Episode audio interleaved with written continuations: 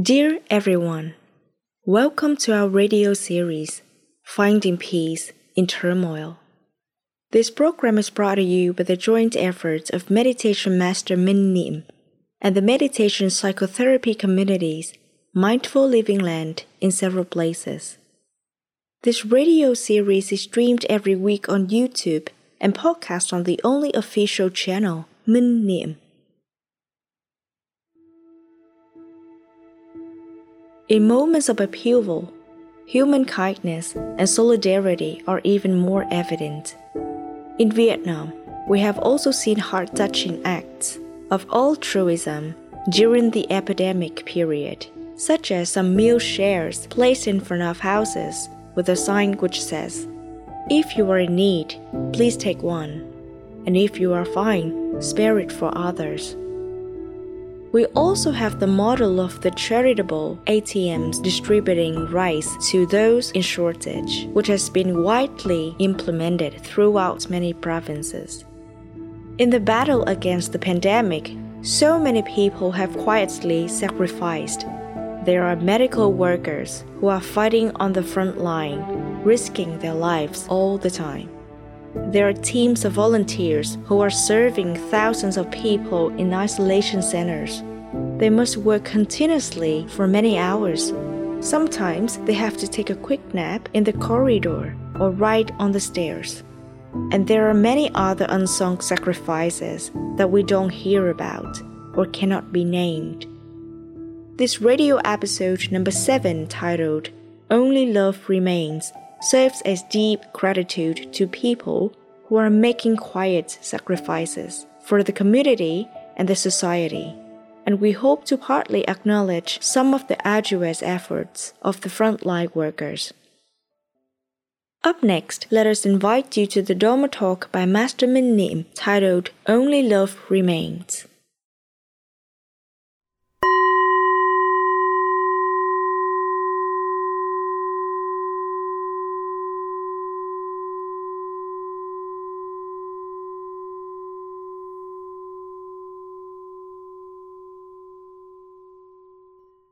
Dear listeners, may you be well and peaceful. About ten years ago, I wrote a small poem and published it in my book titled Understanding the Heart.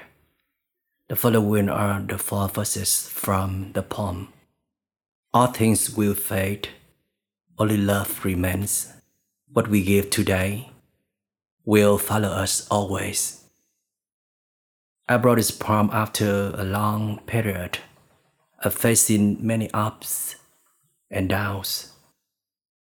I have walked the path of many turbulences, pain, and suffering. I tasted success, failures, and shame. After all, I finally realized the most valuable things in life are brotherhood and love among humanity. When we are still able to see each other, sit together and speak of our worries, our painful moments, and share with us our deepest frustrations, that is happiness. Emotional connection is a natural desire of any human being. That means that we don't just focus on our own interests, but we also have a strong desire to share our happiness with others, our loved ones, and those around us. I still chose to continue practice using love as a measurement, as a standard, and as a motivation in everything I do. My mission includes two purposes. One, to awaken the true inner qualities in each individual and show them the way to find happiness within themselves and love for others. My second responsibility is to help soothe the pain and suffering, heal psychological wounds for everyone. My methods can be expressed through many different formats. Sometimes I am strict, firm, or appeared harsh in my disciplines, I can give straightforward advice to my students or constructive, honest criticisms to my patients. Everything that I do comes from a place of love. I wish for that person to become better, to awaken, to be able to live peacefully and happily. I had a chance to live in deep forests alone. I meditated and connected deeply with nature. I experienced true happiness within myself. And now I can fulfill my dreams, carry out my mission. I want to devote my life to helping others, to serve the community. This happiness is truly more satisfying than any form of happiness I ever felt. The enlightened ones found the true purpose of living, that is to dedicate and share. Each day, each moment, we receive endless resources from the universe. Mother Nature gives us air, sunlight, water, food, et cetera. Not only that, we are also a codependent variable to the community, the economy, politics, culture, morality, religion. We do not exist independently as an individual, but we have to connect and establish the interdependency among many other things. Therefore, we should be respectful of our surroundings. We should find ways to help, to contribute and share our qualities with others, like a duty of a citizen who pays taxes, because we are also citizens of the universe, not just a country. We must pay taxes to the universe with our services. We are usually not aware of how indebted we are to the universe. No one reminds us of that. Parents raise their children to go to college, have a good career, make a good money, buy a beautiful home, live a prosperous life. Rarely there are parents who teach their children to share the wealth with society. Some parents even get upset when their children do community service instead of helping their own parents, their brothers and sisters, or their relatives. The children without awareness and strong determination can easily be swayed by their parents.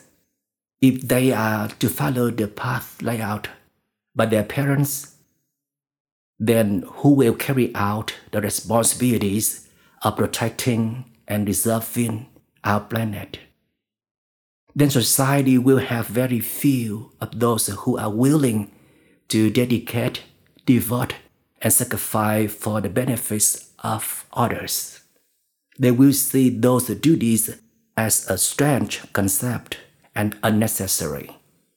However, those who experience challenges, difficulties, success, and failures, impermanence, gain their wisdom.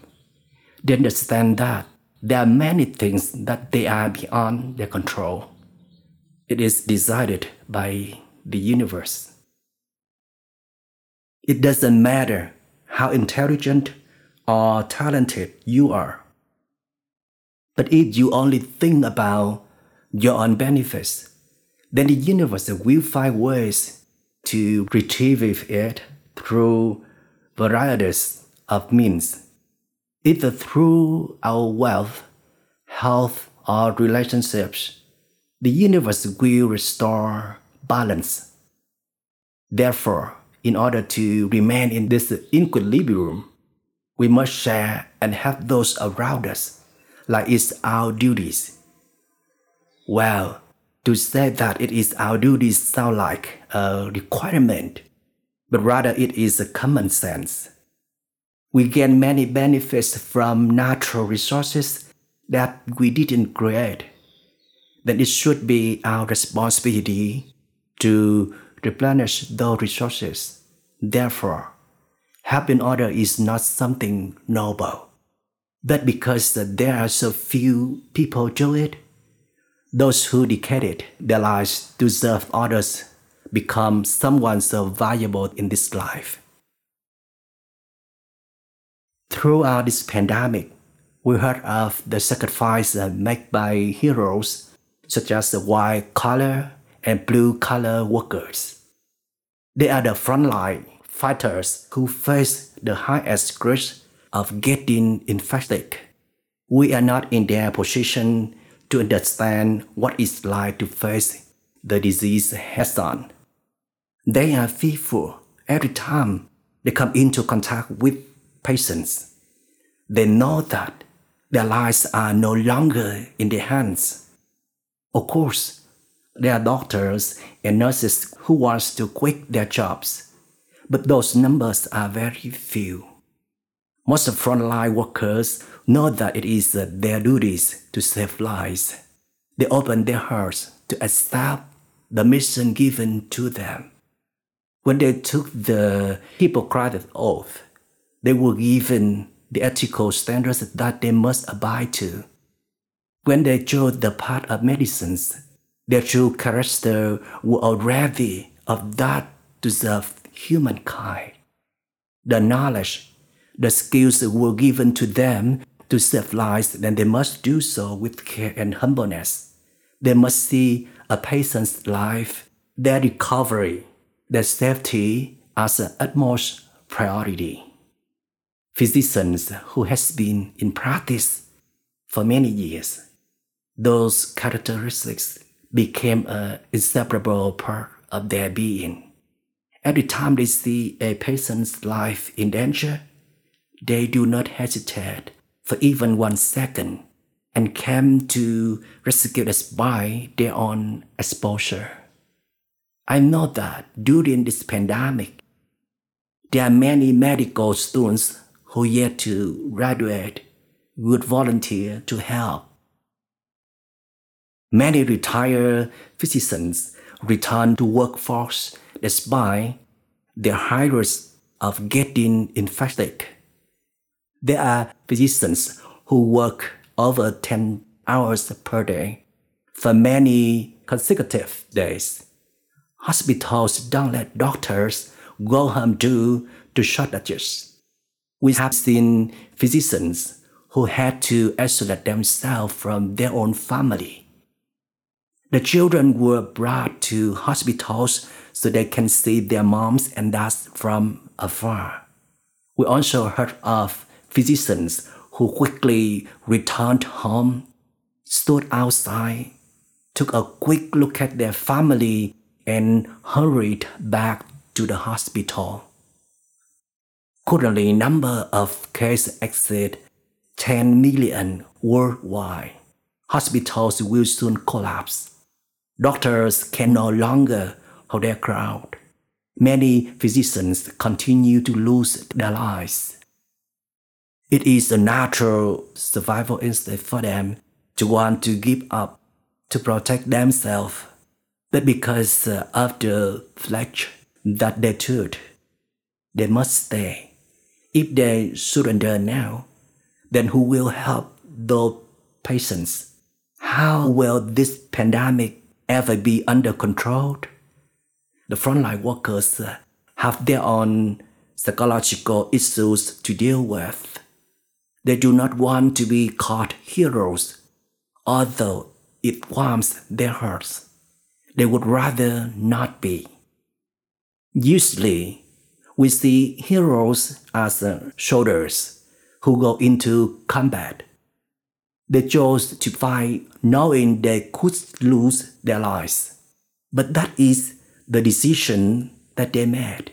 However, healthcare workers did not sign up for this. They never imagined facing this pandemic. No one thought that they could lose their lives by choosing medical doctors as their careers. The circumstances forced them to become heroes. They did not have a joy. They are not proud to be called heroes. Don't turn them into heroes. They give the best of their devotion. They don't give up, but they also need our help and support. They need us to join hands with them. If we respect and love them, then we should do something to save their burden, right? Is it right for us to lay at home on our couch drinking, eating, singing, enjoying our leisure time, and call them heroes so they can make all the sacrifice for us? What is our sacrifice? There are many ways we can contribute to stop the spread of this disease.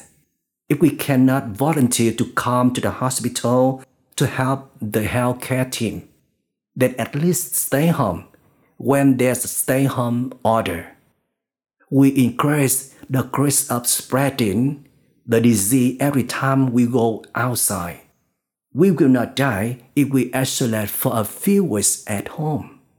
If we cannot tolerate home isolation because of boredom and start resuming our normal activities, then we are creating a heavier burden for hospitals, for healthcare workers, and then we call them heroes. Does that even make sense? I notice in most civilized countries, people have very little awareness about infecting others. They go to the beach if it's hot, not caring that they could increase the risk of infection for the community. When asked if they love doctors, then they replied, yes. Some have children or family members who are doctors, nurses. They cry when they heard news of a doctor dying because of the virus. Or some doctors committed suicide, but they cannot refrain themselves from going outside. Then what is the purpose of calling doctors heroes? We cannot make specific plans how to help. For example, we can reserve the N ninety-five masks for healthcare workers. We can buy them or ask others to join hands to donate masks to frontline workers. We can also create programs to help care for the children of those healthcare workers. Have we ever thought about that? This morning, when I heard a news of the physicians who committed suicide, I thought about creating another program to support specifically for the frontline workers beside my current weekly radio series. It would be even better if I can do a program in English for those who speak English. Those who sacrificed, whether it was the force or volunteered, they still experienced loss. They deserve our respect, our appreciation. They deserve to be praised as honorable citizens of their countries and the universe. This planet will repay them for their services, either for them or their children later. If a country asks that many honorable citizens, then that country will prosper economically or become a peaceful, happy living land. During my three-year journey of backpacking, I stopped by a small village named Petrolia, located near Northern California, borderline Oregon. At that time, a tsunami brought many devastations to Japan. The people of Petrolia village, with about three hundred households, started to collect money to donate to Japan, even though the amount of money was not much, but in it contained all their love. Love from a village very far from Japan. In two thousand eleven, after the tsunami, the people of Petrolia for seven days did not go shopping no parties, no dancing, no singing, to show their condolences to the people of Japan. Even the people of Japan had no knowledge about a small village far away. It demonstrated the love among humankind. This is true human love and deserves utmost respect. Everything we felt, fame, power, money, admiration, will eventually all fade with time. It only lasts for a period at the longest one's lifetime, right? We will all leave this world. What we can take to the next life or leave behind for our children is our values, our services, and our sacrifice, which is our love for humankind. All things will fade. Only love remains. What we give today will follow us always. I continue to learn my lessons of love so that my love doesn't carry any charge of self-gain. True love is an act of service without any conditions but simply for the well-being of others. In order to do that, we must provide the right food of our ego. If our ego is hungry for acknowledgement, respect, it will chase after us to seek what it needs and interfere with our love. Love loses its purity.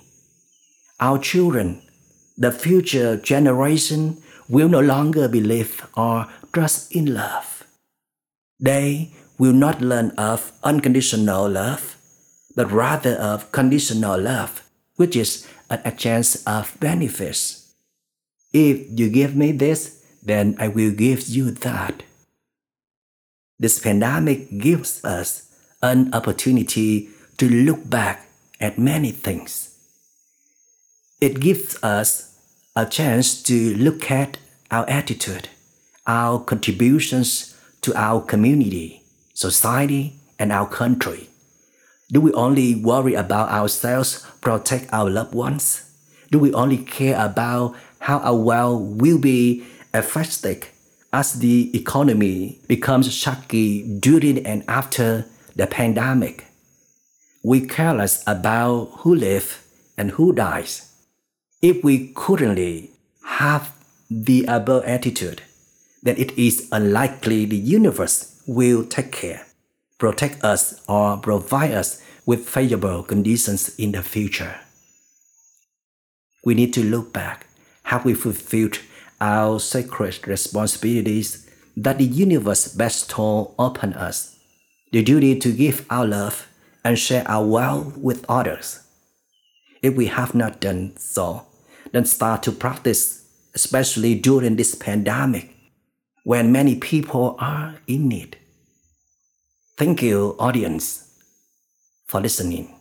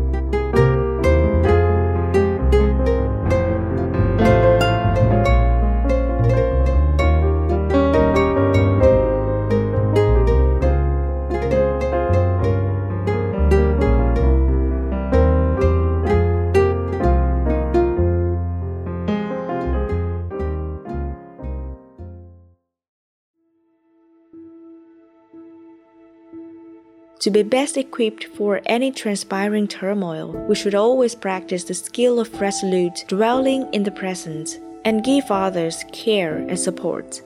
In fact, such a benign attitude will attract good energy from the universe to protect us and clear a wide path for us on the challenging journeys, which no individual can fully anticipate. Here, we invite you to listen to the excerpt, What Brings Meaning to Life, taken from the book There Is Nothing to Fear by author Minh Niệm through the voice of Michael Dow.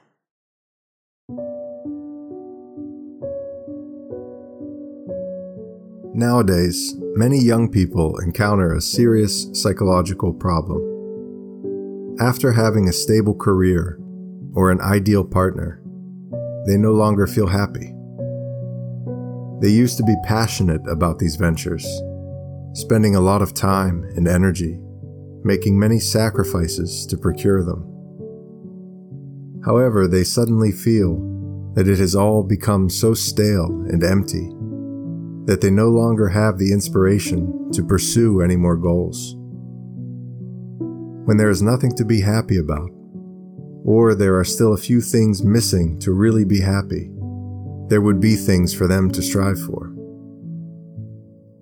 However, in this scenario, they have plenty of happiness in their hands, and yet they cannot tell what happiness is. So then what is there to hope for? They do not know what they are living for and what they are striving for. They are still too young to stop. I also met many young people from different countries. Most of them were from the U S or Europe. They came to volunteer on farms in the countryside of America. They said that they were searching for the meaning of life. They were doctors, lawyers, engineers, et cetera, with an income level that any young graduate would yearn for. However, happiness to them, at that time, was simply being able to wake up early, enjoying a cup of tea and the birds singing, without any worries.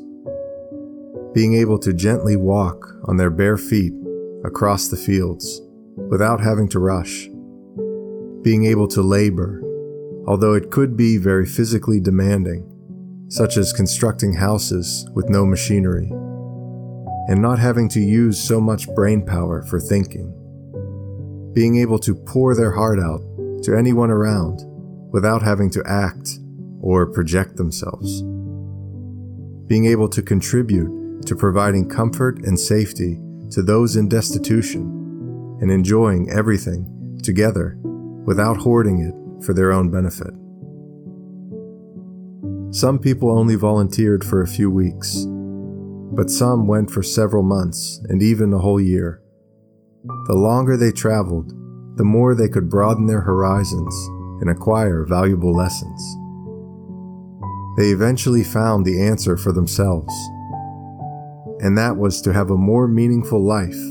We must live slowly and profoundly, so that we could experience everything and then share what we have, within our capacity, with everyone, and enjoy it all together.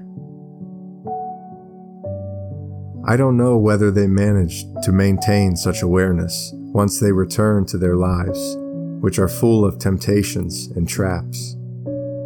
However, one thing I'm sure of is they must have in some way changed their lifestyle and attitude.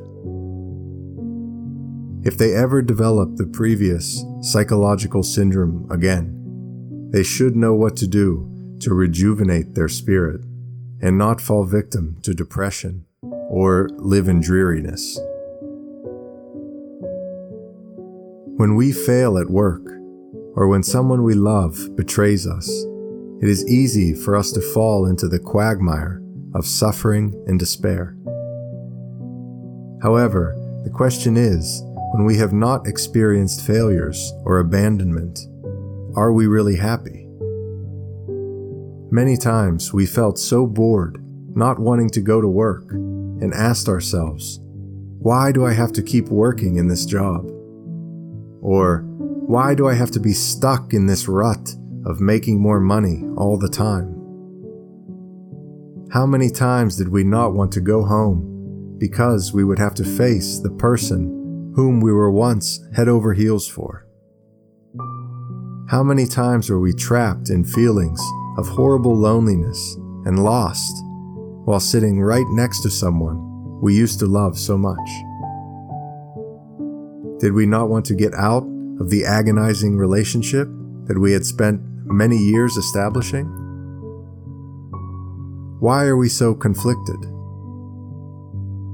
It is quite understandable because we are afraid of becoming a failure. We would rather cut it off or let go than become someone who is in passivity, rejected, or unworthy. Therefore, happiness does not depend much on other objects or situations, because we will not be happy whether we can get hold of them or not. The deciding factor for happiness is within us, within our soul. If our soul is peaceful and open, then no matter where we are, what we do, whom we live with, we will always feel happy. Just look at the dazzling smile on the face of the farmer covered in mud, tending to each row of vegetable and every furrow of beans. Or look at the joyful eyes of those who are dedicated to serving others, such as looking after the sick or healing those with psychological wounds. We will see that happiness is real and very simple. It can immediately arise when we have a peaceful and loving mind. That is the key to a happy life that very few people can get hold of. We might wonder whether those who live so frugally with little pleasure would suffer. Or do those who dedicate most of their time and effort to serving at times feel tired, weary, or unhappy? They certainly do, because they are also human. They are also full of joy, anger, love, and hatred. So there are undoubtedly moments when the shadow of affliction overcasts their soul, especially when adversity and turbulence are happening. However, compared to those who have too much, too much to notice what kind of comforts are in their possession, or compared to those who only know how to tend to their own needs or those close to them, these individuals are so much happier. Professor Rick Hanson is a neurologist, a senior fellow of the advisory board of the U C Berkeley's Greater Good Science Center, and the author of several books on the connection between the brain and human happiness. He once said that we all want to have good things in life, such as happiness, love, confidence, resilience. The question is how we cultivate these good qualities in our brain. We need to have positive experiences of these qualities if we want to nurture them, effectively have them absorbed into the brain and become neural structures. So try to spend at least ten, twenty, or thirty seconds a day to allow positive experiences to transform into neural structures. Gradually, we will have within us a source of inner strength. In addition, Rick Hanson also identifies three levels of happiness that anyone can achieve. The first is contentment. The second, inner peace. And finally, sharing with others. He did not think that pursuing appealing goals, or the satisfaction we get when those goals have been achieved, was true happiness. Before placing complete faith in this, let's experiment first. Let's try out the new lifestyle for at least a few weeks. Keep our mind dwelling in the present to cherish every condition of happiness that we already have. And always open our heart to give anything we can away to help others to be peaceful and happy. remember that it has to be positive experience and not positive thinking. Because Rick Hanson also commented that positive thinking only tires the brain and cannot be absorbed into the brain. Just try it out right now. Let's stand up, step outside, and take a few deep breaths of fresh air. To notice that our lungs are still healthy and not infected by any diseases. Or go and help our loved ones with something they need. And we will see our psychology change remarkably. It will be so much better than sitting for hours trying to subdue dissatisfactions or seeking more enticing opportunities for personal gains or worrying about what the future will be like in the post-pandemic period. Therefore, to be best equipped for any transpiring turmoil, we should always practice the skill of resolute dwelling in the present and give others care and support. In fact, such a benign attitude will attract good energy from the universe to protect us and clear a wide path for us on the challenging journeys which no individual can fully anticipate.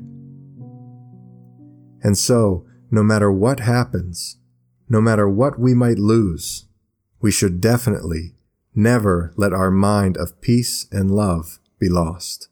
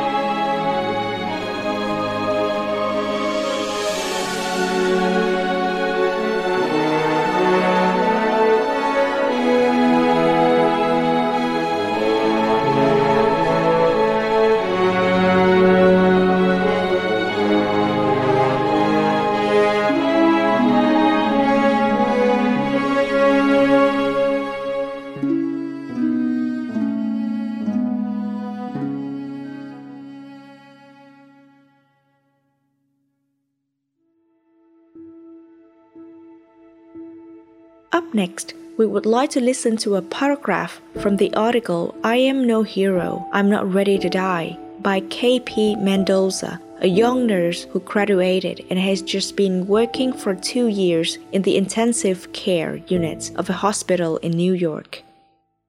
We would invite you to listen to this heartfelt sharing through the voice of Vinod Richard Adams. Yesterday, I considered writing a will. I am twenty-four years old. I am an I C U nurse in New York City. I am in good health at this time, so I should have no reason to even think about writing a will. But yesterday, I resigned myself to the fact that my likelihood of dying is statistically more plausible than I had previously imagined. When I graduated from my nursing program in two thousand eighteen, I never thought this would be my future with barely two years in the field. I thought I was prepared to see death. I had seen enough of it within my first year in the I C U. Yet, in the last two weeks, I have seen more people die than most people see in their entire lives. Now I am not so sure if death is something I am prepared to see anymore. Death is different now. Death could pick me. Last week, a daughter called asking about her mother. She thought her mother's condition was stable. I realized no one had updated her. Things are vastly different now that family is not allowed in the hospital. So I reluctantly but gently told her that if I stopped the I V pump right now, her mother would die. I had to be blunt. Why lie or sugarcoat what is happening? Uncontrollably and unexpectedly, she began to weep. I have auscultated the sounds of a dying heart, but never before have I heard a dying heart through the phone. And I stood there awkwardly clutching everything I needed before entering the room, hoping I didn't forget anything while she was sobbing on the phone. Medications, tubes, vials, needles, syringes. My mind races through what I need to do while also attempting to listen to what she might have to say. Every time you go into a COVID patient's room, you expose yourself. So I tell myself, anything you forget that forces you to come back into the room is something that might kill you. I struggle to focus on being human as I stand there in the middle of the hallway, unsure of what to say back. My mask half on and a trickle of sweat forming under the multiple layers of P P E. How do you apologize for not being enough? I have been told I am on the front line, but the truth is, I am the final recourse. I am one of the few who are the last people you want to see, because after us is death. Outside of the pandemic, the ratio in the I C U is two patients to one nurse, maximum. Now, the expectation is three patients to one nurse. In other I C Us and in other hospitals, particularly those in outer boroughs, that ratio is even higher. I am privileged to have just three patients some days. Those days break me. I C U nurses are trained to be precise. We medicate, we titrate, we sedate, we paralyze, and we help intubate. We wash your body, clothe you, feed you, and make you comfortable. We enter that room more than anyone else. People have lauded me as a hero, a superhero to some, an angel even, that I am brave and courageous, that my patients are lucky to have me. Most days I feel far from that. Now, more than ever, I feel weak and inept. I am lucky if I even have time to put ointment on your chapped lips as you lay comatose, moments before I FaceTime your family and they see you for the first time since leaving for the hospital. Breathing tube now in your mouth, feeding tube plunging into your nose, a slight drool and maybe some blood here and there that I just can't seem to stifle. And who am I to steal that sacred moment away from you and your family? Who am I to be privy to the sanctity of that final reunion? It feels like a sin. I am ashamed. But I stand there nonetheless, stricken with shame and bereft of energy, because I am the only link you have to your family in this moment. Sometimes I get so busy that patients lie in their own stool longer than I would like to admit. How do you find time to clean your patient when your other patient's heart rate just reached zero next door? Even when I leave the hospital, I can't escape this plague. The coronavirus follows me home literally and metaphorically. It's on the soles of my shoes, on my clothes as I strip bare at the door, and on my hands as I scrub them red and raw to rid myself of the feelings of filth and decay. It's in the sirens I hear outside, wondering if that's the next victim of this virus, in the ping of a text from a co-worker who is informing me that our colleague's father just died from covid nineteen, and it's in the ventilator alarms that go off in my mind, even when my apartment is desolately silent. On my off days, I spend hours reading articles, new studies released about side effects of this repurposed medication, benefits of this new trial. The plethora of information is interminable and overwhelming. Yet every day, I walk into work feeling like I still don't know enough about this disease. And every day, I leave work feeling like I failed, like I could have done so much more. It never feels like enough. I don't feel like I am nearly enough. That is why I tell people to not call me a hero. To me, it feels like a lie. I am a disgrace. I wear guilt like a body wears a shroud. I run around for twelve hours a day, sometimes more if it was particularly busy that shift. Nowadays, I consider myself lucky if I have time to eat, blessed if I have time to pee more than once a shift. I conflate my blessings with my luck. I don't know what to be thankful for anymore. The fact that I was able to eat a full meal unhurried, or the fact that it isn't me on that I C U bed right now. I want people to know that this is beyond difficult. This isn't the world of healthcare I expected to enter. None of us did. I studied to save lives. I signed up to care for the sick and dying. And yes, I acknowledge that this is all at the risk of my own health. But do not misconstrue my choice of profession for a diminished sense of self-worth. I did not sign up to die. I am still so young. I have dreams, and I hope to have a full life ahead of me. I want to go home to my mum and dad and their home-cooked meals. I want to see my four-year-old nephew grow up. I want to get married to someone with whom I can grow and love. I want to have kids. So I ask that you do not pity me, that you do not call me a hero. I do not wish to be made into a martyr. All I ask is that, after all this is over, that you never forget what it was like to be trapped in your home under quarantine. I ask you to never forget the morgue ice trucks, the absurd lack of toilet paper, and the frantic scramble for masks. I want you to remember the fear that gripped your body when someone coughed beside you, or when you got that phone call from your loved one saying they had spiked a fever. Clap for me and other healthcare workers at seven o'clock if it makes this pandemic feel more bearable. I concede. Your cheers help us trudge on. Just know that cheers and hollering don't change the outcome. This is my fervent plea, that we change what we can after all this is over.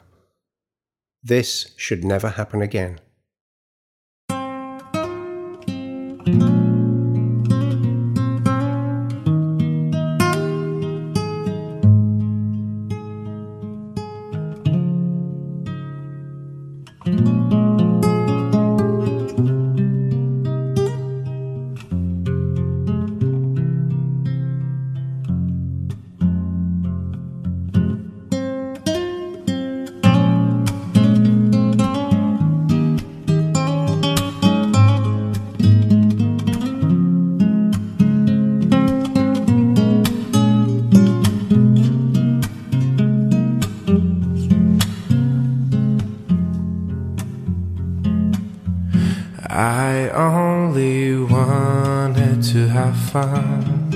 Learning to fly, learning to run. I led my heart beside the way when I was young. And deep down I must have always known that this would be inevitable. To earn my stripes I have to pay, that my soul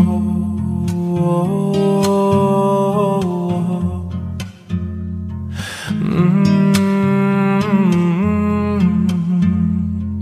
Mm-hmm. Yeah, Yeah, I know I'm not the only one who regrets the things they've done. Sometimes I just feel like it's only me who can stand the reflection that they see. I wish I could live a little more, look up to the sky, not just the floor. Feel like my life is flashing by, and all I can do is watch and cry. I miss the air, I miss my friends, I miss my mother, I miss it when life was a party to be from, but that was a million years ago. A million years ago.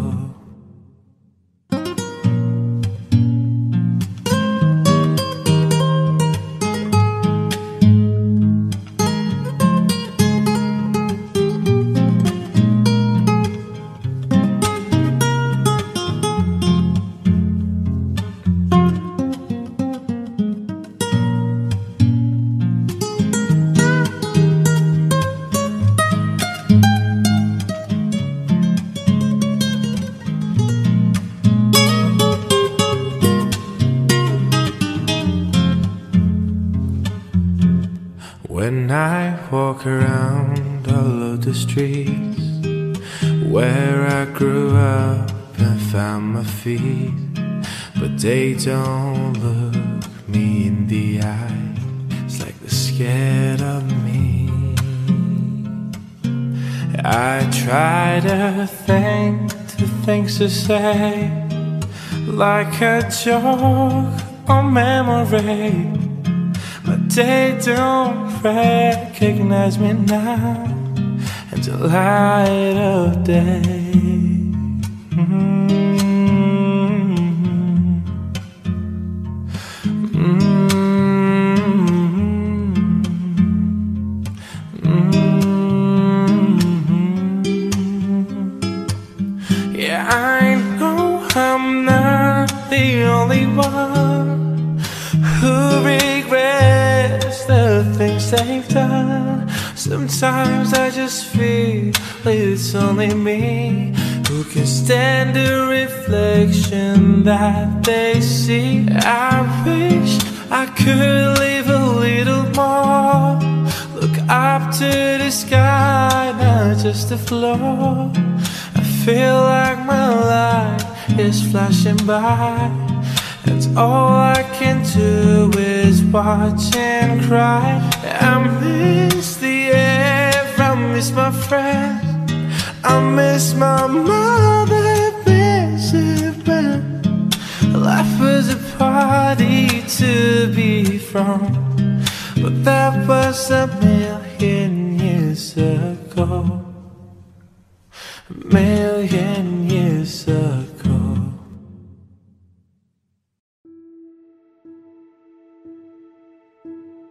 Loving kindness manifested through commitment, sacrifice, support, sharing, and no attachment to desire or possession is truly beautiful and noble. That is the true love that everyone needs in life. But in order to have this vast loving kindness, first, we must always live in a tough environment that awakens the good seeds within ourselves, rather than a comfortable one which gives rise to so much competition. Second, constantly return within to water ourselves with compassion, open our hearts with willingness to care for and share with others, regardless of the circumstances.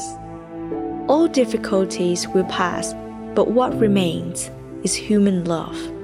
And our sacrifices and infinite dedication are the biggest factors that can contribute to subduing adversity. Let's make plans to do something beneficial for others, especially during this epidemic. Light up a scarlet fire, warm up winter skies. Amid the cold life, a kind heart will suffice. Radio episode number seven is concluding here. Thank you for listening. Please share your comments about the content of the radio episodes on the YouTube channel Minh Niệm and the Facebook pages Minh Niệm and Miền Tỉnh Thức Sài Gòn. Wishing the frontline medical workers and all of us peace and steadiness.